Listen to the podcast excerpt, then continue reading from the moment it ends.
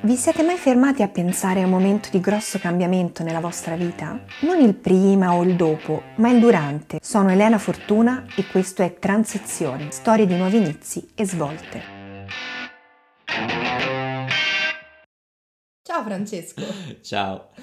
Benvenuto in questa nuova puntata di Transizioni e grazie di aver accettato di fare questa intervista. Grazie a te per avermi invitato. Come ti dicevo quando parlavamo, il podcast si chiama Transizioni, quindi l'idea è quella di raccontare il durante, no? Quindi non il prima o il dopo del, del, viaggio, diciamo, che ti ha portato a un nuovo cambiamento, ma quel momento devi capire cosa succederà nella tua vita, non hai ancora trovato la risposta e lì proprio noi vogliamo andare a capire che cosa succede nella mente e nel corpo di, di ogni persona. Quindi vorrei chiederti, se dovessi parlare della tua transizione, quale sarebbe?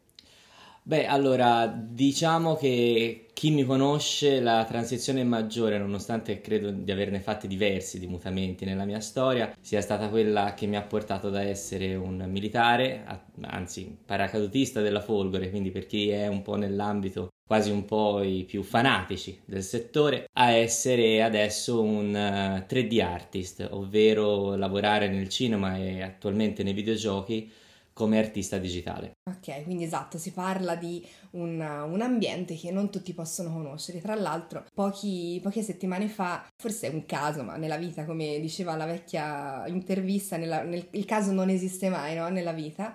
Qualche settimana fa ho letto l'autobiografia del principe Harry, che è, non so se hai presente sì. la sua storia, io in realtà ero abbastanza igna- ignara di, di tutto quello che è stato, e racconta la sua carriera militare. È stato mm. molto interessante perché mi aiuta anche a capire meglio la sua storia okay. e ci sono alcuni passaggi molto interessanti proprio riguardo alle, come dire, le competenze, mettiamola così, o comunque le caratteristiche che deve avere per fare quel tipo di vita.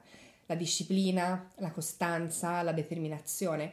Allora mi sono chiesta e ti chiedo, sono delle cose diciamo che hai già dentro e puoi fare quella carriera o in qualche modo te le insegnano? Secondo me sono cose che per approcciarsi al, al, mondo militare un po' devi pensare di avere magari o comunque devi essere disposto a tirarle fuori, però sicuramente l'ambiente di per sé te le fa scoprire nella maniera più pura perché ti metti di fronte a proprio situazioni nelle quali poi tu ti rendi conto se effettivamente sei in grado di tirar fuori un po' i denti, come si suol dire, oppure no. E come mai sei arrivato a essere militare? Qual è la storia? Beh, ehm, diciamo che i motivi sono vari. Io principalmente attribuisco anche a mio padre una figura molto importante nella mia vita in questo senso, soprattutto perché lui è stato a suo tempo militare, ha fatto sia l'accademia navale che paracadutista a sua volta ai tempi della leva e al di là di questo, perché poi nella sua vita non lo ha fatto per tanti anni, però è sempre stata una persona molto austera, severa, eh, molto ligia, ha un certo tipo di educazione, di regole in, che dicevano in casa, forse dato anche dal fatto che eh, ha fatto per più di 50 anni karate, quindi maestro di karate e quindi figlio di una persona in questa maniera, diciamo, sono cresciuto, sai, un po' come tutti i bambini, giocando con gli action man e, e, i soldatini di plastica. Però poi comunque in un certo senso forse anche per volermi legare a questo padre che soprattutto quando ero piccolo non era presentissimo perché lavorava spesso, mi sono sempre di più avvicinato anche a tutte quelle idee che sono poi più tipiche del mondo magari giapponese, il famoso bushido dei samurai, quindi appunto tutta questa cosa sul dovere, l'onore, il rispetto, eh, le regole e quindi a un certo punto della mia vita, quando ero sui 22-23 anni, nel quale ero molto confuso, sono stato molto confuso dai 19 in poi.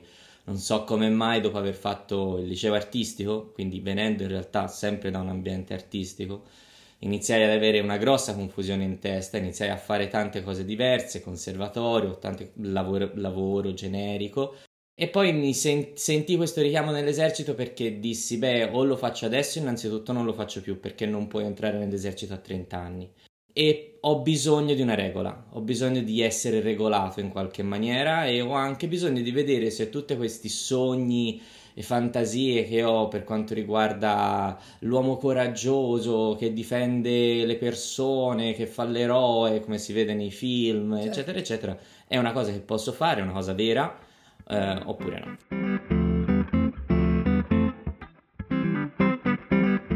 Ed era una cosa vera? Purtroppo se sono in questo, se in questo momento non sono più un militare è anche dovuto al fatto che poi mi sono reso conto uh, sulla mia pelle che quello che si vede molto spesso sugli schermi o comunque quello che ti immagini rimane immaginazione e la realtà è un'altra. Mi, mi racconti brevemente qual è la realtà? Quindi? Io innanzitutto voglio mettere le mani avanti, io racconterò la mia realtà che è la realtà di un vissuto di una specifica caserma, di uno specifico reparto e soprattutto vissuto da una specifica persona che sono io che eh, mi reputo un sognatore molto, molto forte, diciamo così, idealista. Um, quindi avevo delle idee, dei sogni ben specifici che sì, non sono stati, diciamo, rispettati, diciamo così, dalla realtà. La realtà per quella che ho potuto vedere io era una realtà statale, bene o male hai una mimetica, ma sei comunque uno statale. Cioè un impiegato. Sei diciamo. un impiegato. Okay. Mm, poi ho sempre cercato, eh, al di fuori della mia famiglia di sangue, una famiglia, quindi un gruppo con cui poter eh, star bene insieme e diciamo ai tempi, per parlare in maniera veramente molto ideale, eh, poterci pure morire per gente del genere, quindi veramente dare tutto. Non ho trovato quel tipo di ambiente lì che è quello che appunto ti viene un po' venduto nei film, che è anche giusto perché ovviamente certo. insomma i film raccontano una storia ed è bello che le storie in alcune parti siano un po' narrate appunto, siano un po' fittizie, ecco eh, perché magari il messaggio deve essere un altro. Però non è stato quello che ho trovato. Ho trovato ovviamente sì molto addestramento fisico, anzi molte sfide a livello mentale le ho trovate come, specialmente quando sei ancora allievo e non sei effettivamente diventato para- paracadutista, diciamo l'addestramento è molto, è molto, è molto, molto duro. duro. ed è un po' quello, quello, effettivamente è un po' come si vede nei film con gli istruttori che ti urlano addosso ti imprecano addosso ti, ti, tolgono letteralmente il nome ti danno un numero per per due mesi e mezzo, quindi tu non sei più neanche chiamato con il tuo nome. E paradossalmente quella è stata la parte più difficile, ma è la, la parte che ricordo con più piacevolezza adesso, proprio perché cercando di rimanere in un certo senso in, con questo ideale in testa, con questo, è forse la parte che più appunto si avvicina a un film nel quale potresti vedere. Tutta invece certo. la vita normale di caserma, il signor sì, il signor no, le persone che alla fine tra l'altro non voglio dire che ci sia nonnismo perché l'esercito ad oggi lo sta cercando di combattere molto, visto che negli anni 60-70, insomma, tante persone si sono anche morte per questo. Però ecco, soprattutto l'ambito dei paracadutisti non è un ambito semplice in cui vivere, eh, soprattutto se sei l'ultimo arrivato, diciamo così.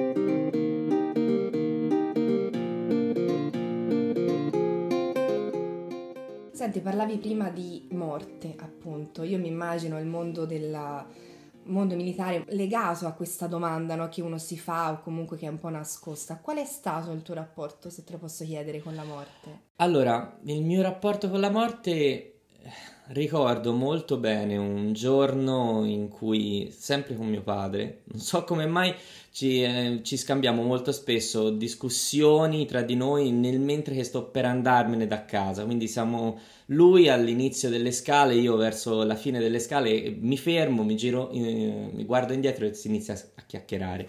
E ci stiamo sempre tipo mezz'ora. E mi ricordo proprio questa scena in cui io a lui dissi: Ma io se dovessi morire domani non ho problemi e non lo dico però in realtà con un grande senso di orgoglio, anzi mm, forse con un po' di dispiacere perché sicuramente in quel periodo eh, non ero contentissimo vita, della mia vita. E infatti uno dei motivi per i quali ero anche entrato nell'esercito era proprio perché in virtù del fatto di non sapere cosa combinare della mia vita, quello che mi ero detto era, va bene, lo sapete che cosa, comunque le guerre ci sono, io questa cosa del militare un po' ce l'ho in testa, voglio provare, meglio che lo imbracci io il fucile, meglio che capiti io su un campo di battaglia piuttosto che un'altra persona che magari ha tante idee e tanta voglia di fare altre cose. E in questo, in questo senso trovavo in, in, cer- in un certo qual modo un po' di orgoglio nei miei confronti. Dicevo, va bene, io sono disposto a fare questa cosa anche per altri, diciamo così, eh, affinché gli altri non lo facciano. E in questo trovavo un po' di sollievo, quindi quando dicevo sono pronto a morire era anche per dire, vabbè, non so esattamente nella mia vita cosa avrei potuto fare, forse avrei potuto fare qualcosa, mi piacerebbe fare qualcos'altro, però se dovessi morire domani mm, è perché l'ho scelto io e va bene così. Ma hai fatto proprio delle missioni?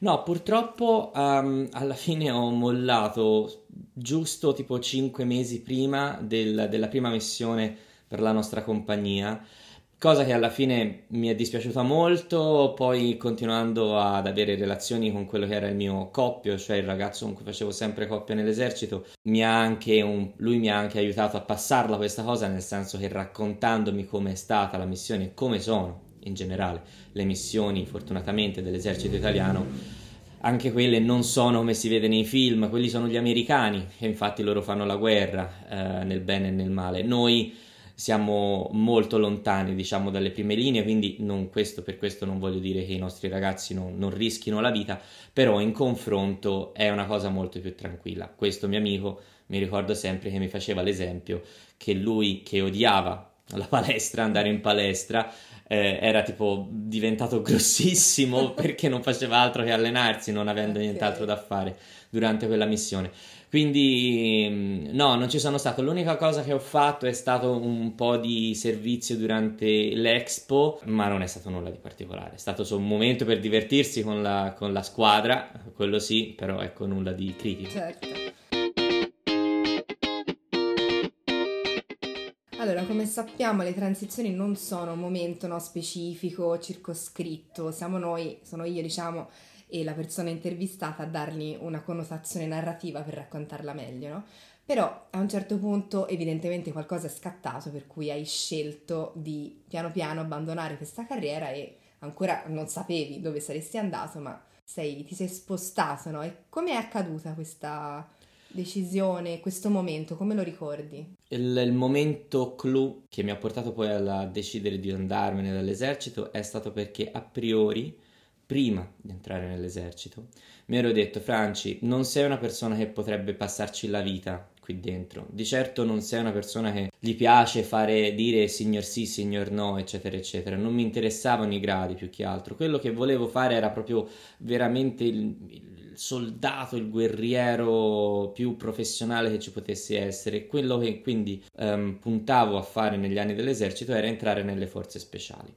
Sono sempre stata una persona abbastanza testarda, forse anche troppo, e quando entrai nell'esercito, nonostante magari già dopo due anni su tre in realtà avevo iniziato a capire che non era il mio ambiente, visto che mi ero detto no, devo provare a entrare nelle forze speciali, sono rimasto fin tanto che oggettivamente non ho avuto la possibilità di quantomeno provare a fare le selezioni per tali forze okay. speciali. Nel frattempo in realtà avevo già intrapreso un percorso con uno psicologo quando tornavo a casa, ma devo essere sincero, mm, sì, mi può aver aiutato, però era veramente troppo eh, testardo per mollare prima. Dovevo assolutamente provarmi che non era più modo, non era, non era più aria per me. Mm, cioè, dovevi proprio averci davanti. Dovevo, dovevo come dicevo sempre, battere la testa sul muro. Io ho mm, generalmente forse di carattere bisogno di battere la testa sul muro per capire se che effettivamente una cosa magari non, non sa da fare. Quindi l'hai sbattuta? Quindi l'ho sbattuto, l'ho sbattuto e niente, è stato, molto,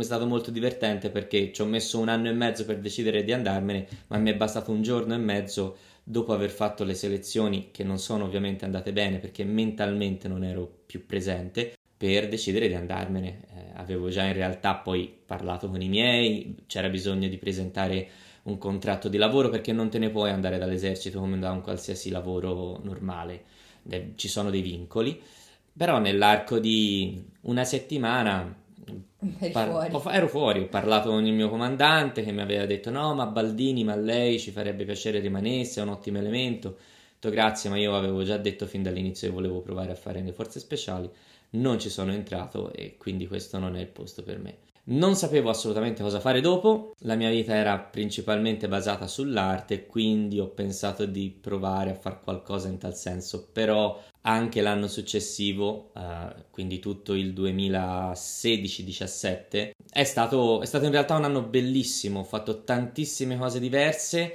eh, tutte completamente a caso, senza veramente senza nessun pensiero a monte, ecco. Vabbè, forse è quello che ti aiuta poi a capire, no? Qual è la sì, direzione che devi prendere. Fare cose a caso che non sono mai a caso, secondo me. C'è sempre no. qualcosa. C'è sempre qualcosa. Sì, assolutamente. Tutto quello che fai, secondo me, si potrebbe quasi in un certo senso ricollegare a quello che ti piaceva da piccolo. Quantomeno questo è quello che mi sono detto io, perché tante cose nel mentre feci anche un po' di esperienza nell'ambito del teatro e quando mi approcciai al teatro mi resi conto che era una cosa che in realtà mi, già mi piaceva quando ero piccino. Eh, solo che è come se l'avessi, non lo so, sotterrata per tanti anni e poi l'ho riscoperta. E anche l'arte in generale, soprattutto io dico arte visiva, inteso qualsiasi cosa che poi appunto si possa vedere con gli occhi è una cosa che mi piaceva, non a caso ho fatto il liceo artistico, indirizzo pittura, però pensieri, mente molto annebbiata ti fanno scordare praticamente tutto. Senti con la tua transizione di aver rivoluzionato completamente la tua vita? Beh, assolutamente sì.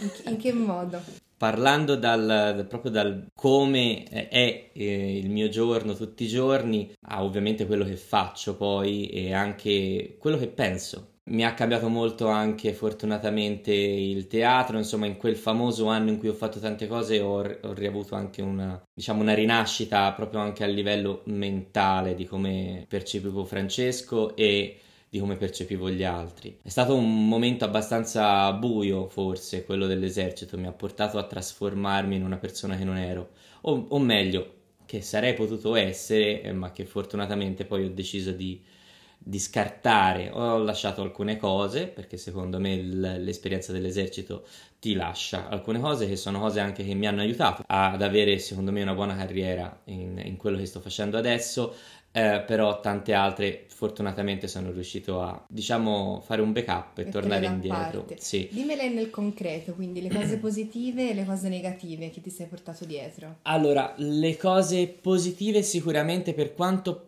possa essere l'esercito un'esperienza completamente diversa, principalmente basata su, diciamo, difficoltà fisiche, comunque ti lascia una certa capacità di stringere i denti, di sapere anche quanto puoi stringere i denti, perché non c'è nulla di male a sapere che una persona non può fare 20 km di corsa, ma ne può fare 15 non c'è nessun problema, non, non, è quello. Il problema è capire quali sono le tue capacità cercare di spingerti per quei due chilometri oltre il tuo limite, ma non più.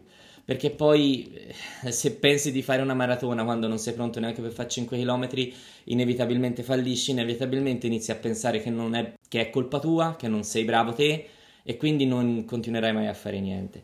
Quindi questo mi ha aiutato molto l'esercito, a capire i miei limiti, a sapere di come stringere i denti e andare avanti. Ma questo l'hai capito da solo o ti è stato insegnato dall'esercito? Nessuno ti insegna niente come nessuno, tanti dicono che l'esercito ti fa lavaggio del cervello, nessuno ti fa lavaggio del cervello, nessuno ti insegna niente, sei tu che se riesci ad andare avanti in automatico trovi dentro di te un modo per elaborare quello che ti sta succedendo e appunto per superarlo. Quindi questo sicuramente è la cosa principale, è la cosa capire i propri limiti. Capire i propri limiti esatto. e st- saper stringere i denti ed andare avanti. Ok, invece negative, diciamo. Le parti negative, sai, le parti negative erano più un discorso di che cosa può nascere da una persona che fa delle esperienze che sono straordinarie e che sono molto tough in inglese, molto dure, dure. molto mm-hmm. dure. Quello che uno se la può, come si suol dire, un po' tirarsela. e dal tirarsela a diventare una persona un po' eh, che non tratta bene, diciamo, quelli che ha intorno e li guarda dall'alto in basso, è un, è, ci vuole poco. Diciamo. Non volevi, diciamo, trasformarti in quel tipo. Mi ero già trasformato. Okay. Mi ricordo che innanzitutto trattavo le altre persone non militari mh, definendole come civili. quindi le snaturavo completamente, no? Eh, voi civili non sapete fare, voi civile non potete capire. E questa è una cosa che assolutamente non, non era bella. Mi ha portato anche, tra l'altro, a... non è stato solo questo il motivo, mi ha portato anche a lasciare la mia ragazza, cioè tutta una serie di cose che le ho sofferte io, ripeto, altri miei colleghi che probabilmente si sono approcciati fin dall'inizio alla carriera del militare in una maniera molto più tranquilla, molto più pacata. Io mi sono proprio buttato completamente perché credevo veramente, non lo so, cresciuto con Rambo, non lo so, forse viste veramente troppi film e fatte troppe discussioni, però ci ho creduto talmente tanto che ovviamente il contraccolpo è stato altrettanto forte. Mentre tanti ragazzi che, beh, magari decidono di entrare nell'esercito semplicemente perché non hanno altre possibilità nel loro paese, lo prendono magari per quello che è, un è un lavoro. Certo. E quindi non subiscono un, così un forte colpo a livello psicologico, diciamo così. Per me invece lo è stato, ma è stata una fortuna appunto poi ritrovare nel, tre, nel teatro, specialmente, ma comunque di nuovo nella vita civile di tutti i giorni, un mio balance che mi ha riportato un po' indietro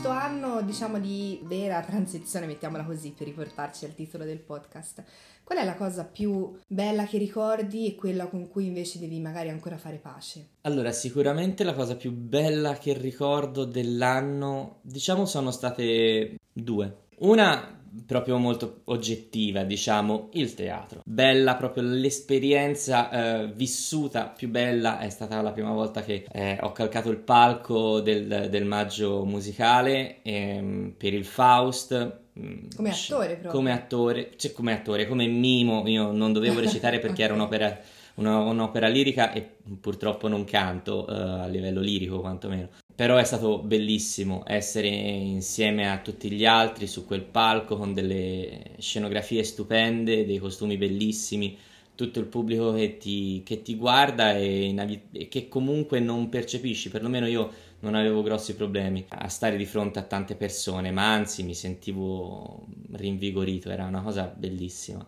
Questa è stata l'esperienza proprio oggettiva. Poi quello che mi ricordo bene è stata una trasformazione nel mio pensiero che è avvenuta in maniera inconscia senza che neanche me ne rendessi conto ed è stata quella appunto di piano piano trasformarsi da un ragazzo al quale piacevano tante cose ma era molto in dubbio sempre su tutto, ad essere una persona che continuava a farsi piacere tante cose, ma a, a un certo punto si era dato diciamo un limite e ehm, questo limite tra l'altro mi è stato dato da, un, da, un'inversione proprio del pensiero. Fino appunto diciamo all'esperienza dell'esercito 23, 24, 25 anni io cercavo la mia passione. Cerca la tua passione cerca la tua passione cerca la tua passione. E questa ricerca della passione era una cosa strenuante e non riuscivo non riuscivo perché vedevo magari amici che appunto o facevano teatro o altri amici che erano andati a studiare fisica quindi magari cose completamente diverse ma che vedevo completamente lanciati a priori sul loro settore, a me che piacevano tante cose, ma non, non, è che mi svegliavo la mattina e dicevo, ah, ho bisogno di recitare su un palco, ah, ho bisogno di suonare la chitarra. Ero molto... Beh, appunto, non sapevo che pesci prendere. Avendo fatto tante cose, avendo superato un periodo come quello dell'esercito in cui fai tante cose a denti stretti nonostante non ti piacciono, vai avanti, e le porti fino in cioè, fondo, non ti fai tante domande. Non ti diciamo. fai tante domande. Okay. A un certo punto mi sono detto, beh, lo sai, invece che cercare la, mia, la mia passione, partiamo da quello che non mi piace. Quello che non mi piace è tutto quello che ho fatto prima, sicuramente, se no avrei non continuato a farlo. Certo. Quello che mi piace è quello che sto facendo adesso, certo, però in, in l'esperienza anche mi insegna, eh, cioè la mia esperienza mi ha insegnato a capire che persona ero. Stimo tantissimo amici che continuano a fare teatro, so che non avrei potuto fare teatro, quantomeno non in Italia, non essendoci delle possibilità come magari ho visto quando ho vissuto per un periodo a New York, non, non, non ci sono, banalmente non ci sono i soldi dietro e, e sono una persona che non voglio essere ricco, non mi interessa, però sapevo che la parte economica era una parte importante per una mia stabilità psicofisica. E sono cose che però capisci nel tempo, capisci quando fai un lavoro come aver fatto anche il tassista, che era il lavoro dei miei, che ti dà diversi soldini, ma ti fa fare un lavoro che non ti piace, allora capisci, beh, allora tutto questo interesse sui soldi che tutti ti lanciano anche su questi social che ogni 3x2 investi di qui, diventa diventa super ricco in questa maniera, eccetera, eccetera, alla fine non ti interessa più di tanto se in realtà hai la possibilità di fare un lavoro che ti permette di averli, ma che non ti piace. Alla stessa maniera, un lavoro che tanto ti piace come quello del teatro, che però poi ti porta magari a vivere un po' di stenti, quantomeno all'inizio, e l'inizio magari sono diversi anni, non ti porta a star bene in ugual misura. Quindi diciamo che capisci quella che è la tua strada piano piano, escludendo quelle che sono le cose che non ti piacciono, che capisci che non ti piacciono. E questo è stato veramente una rivelazione eh, durante quell'anno, che, ha, che lo è stata proprio perché ho fatto eh, il teatro, ho fatto questi eh, mesi per supportarmi poi gli studi che ho dovuto fare per poi diventare 3D artist come tassista. È diciamo stata un, un percorso all'inverso. C'è una frase o mm, non lo so, una conversazione, un qualcosa che eh, veramente ha fatto la differenza nel tuo cambio di vita? Sai, quel ricordo che hai ben specifico nella tua testa e dici, cavolo, da lì ho capito che veramente le cose sarebbero andate in maniera diversa. Ti dirò, quando mi sono approcciato al 3D l'ho fatto eh, comunque in maniera un po' insicura, non ero eh, sicuro al 100% come vi ho detto, non ero sicuro, cioè ero sicuro che non volevo fare tutto quello che avevo fatto prima. Il, il 3D era, diciamo, l'ultima opzione che mi ero dato e l'ho provata a fare uh, usando i denti stretti che mi aveva lasciato l'esperienza dell'esercito, cercando di tirare fuori un po' la, la, la mia emotività, la mia, la mia, passione per l'arte che mi aveva ridato il teatro, eccetera, eccetera, ma non ero sicuro al 100%. Questo discorso della passione ancora mi risuonava in testa e questa passione ancora non c'era per questo 3D. Però ho fatto tutto al massimo, mi sono impegnato al massimo che potevo. E alla fine del percorso, dei, di questi primi sei mesi di corso, sono riuscito a diventare, diciamo, uh, uno dei migliori del corso. E questa cosa mi è stata, uh, stata poi, diciamo, proclamata uh, alla fine di, diciamo, di una festa. Non c'è stato quindi diciamo nessun eh, discorso, eh, però aver ricevuto dopo tanti anni di, di, drop off, di aver mollato cose senza aver mai raggiunto nessun reale obiettivo finale, quindi aver raggiunto per la prima volta un obiettivo eh, nel quale diciamo ti sentivi realizzato. realizzato, mi ha fatto capire tra l'altro anche che tipo di persona ero proprio in quel momento proprio in quel momento io ho capito, ah, allora Franci non sei una persona di quelle che si sveglia la mattina con la passione. A te piace, eh, ti piacciono tante cose, inizi a farti piacere sempre di più quello che fai quando inizi ovviamente come tanti ad avere dei risvolti positivi cioè dei risultati dei risultati diciamo. positivi e questo tra l'altro mi ha messo anche una tranquillità una pace interiore allucinante allucinante perché eh, prima pensavo di dover sapere, poi mi, ho accettato il fatto di non sapere. Ho detto, bene, non lo so, non so esattamente quello che mi piace. Mm, credo di aver intuito come mai comunque ho deciso di fare il 3D e perché, mm, tra l'altro, per cose che non sono legate prettamente al mondo virtuale. Ma al di là di questo, accetto il fatto uh, di essere una persona che nonostante non abbia una passione che lo sveglia tutte le mattine, sono una persona a cui mi piace fare le cose fatte bene, mi piace ovviamente che questo mi sia uh, accreditato e perciò continuerò a farlo. E quindi eh, questo mi ha permesso anzi di impegnarmi ulteriormente nell'ambito del 3D e questo mi ha portato ad avere fondamentalmente sempre degli ottimi risultati fino ad adesso paio di interviste fa, diciamo, Margherita raccontava del fatto che le transizioni non finiscono mai, no? Allora io ti chiedo, nel tuo caso ci sono altre transizioni in sì. vista? sì, nel mio caso ci sono sempre transizioni, anche perché una cosa che ho capito è che la monotonia, no, monotonia, monotonia, monotonia. eh, ah, inizio a mixare.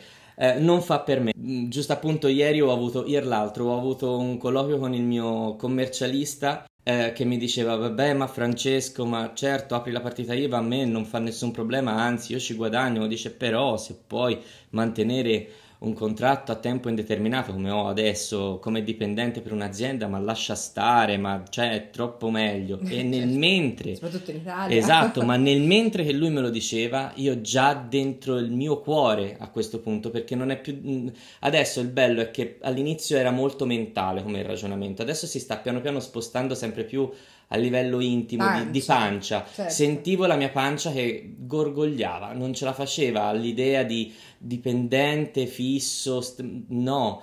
Dicevo, no, dentro di me già pensavo, ok, fra sei mesi lascio il lavoro fisso e continuo con la partita IVA a fare il secondo lavoro che ho. Um, quindi sì, ci sono costantemente, ci sono costantemente trasformazioni. Ho, beh, basti pensare che sono stato in Germania, in Inghilterra a lavorare in varie, in varie aziende, adesso sono tornato qua, ho trovato un'altra azienda per la quale lavorare da remoto. E nel mentre, visto che non mi bastava lavorare 8 ore al giorno, ho deciso di aggiungere un altro lavoro part time on top Perfetto. E quindi ad- adesso sto gestendo addirittura un team in Canada, sempre ehm, riguardante l'ambito di videogiochi, visto che adesso mi sono spostato in questo ambito. Il team è bellissimo, il videogioco sarà fighissimo e, e probabilmente, non lo so, se le cose mi piacciono, chissà, può essere che lasci il lavoro a tempo indeterminato fisso per questo chissà lavoro se poi rimarrà eh, in Canada. Senti, a questo punto ti faccio l'ultima domanda ed è nelle prossime transizioni che eh, avverranno e che te deciderai insomma di affrontare, ci sarà una sorta di to-do list, qualcosa che eh, ti sarà da guida per rimanere, come dire, sempre abbastanza al top o comunque per non cadere in un down forte? Tutte queste parole in inglese, ma insomma... Sì, colpa mia, è eh, colpa mia. sì, esatto. non parlo bene né l'italiano né l'inglese in questo momento. Sì, non c'è una specifica to-do list, ma um, c'è l'idea di comunque mantenere la... adesso ti posso dire la passione, veramente, la passione eh, attiva, la passione che si è trasformata, ripeto, in passione per l'espressione, l'espressività, non, non per il 3D eh, di base. Quello che infatti per esempio ho fatto appena sono tornato a Firenze, che è una città che mi piace, ma è la mia città e mi piacerebbe anche vedere cose diverse, quindi quando sono tornato qua è stato anche in maniera un po' forzata per un problema di visto, quindi non ero felicissimo e la prima cosa che ho fatto appena sono tornato a Firenze è stata quella di cercarmi delle attività collaterali a un ipotetico lavoro, sempre magari riguardanti l'ambito dell'arte, che mi potessero mantenere questo senso di voglia di creare attivo.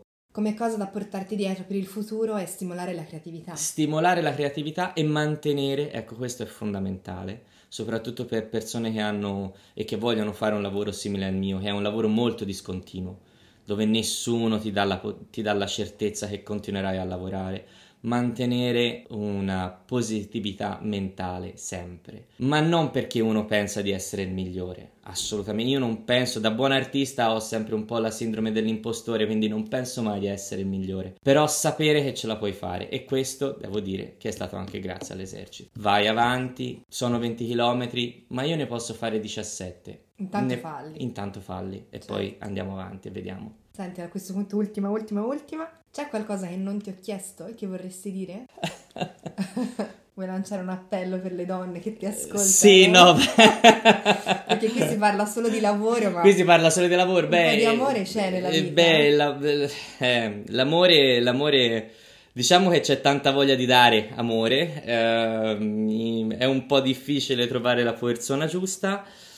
Dopo tanti anni nei quali ho deciso di eh, prioritizzare prioritizzare il, il lavoro, l'amore è stato un po' lasciato da parte. E certo, sicuramente, sicuramente una parte importante proprio soprattutto per un artista, perché insomma, come diceva Benigni, che poi c'è a chi piace e a chi no, ma ci sono alcune frasi sue che mi piacciono. Lui diceva: per scrivere una poesia eh, d'amore bisogna essere felici, o qualcosa del genere e per scrivere una poesia triste bisogna essere felici. Quindi bisogna essere felici e secondo me si è più felici, beh, bisogna essere felici da soli, sicuramente, però la felicità è bella se condivisa, questo di sicuro. Grazie Francesco. Grazie a te.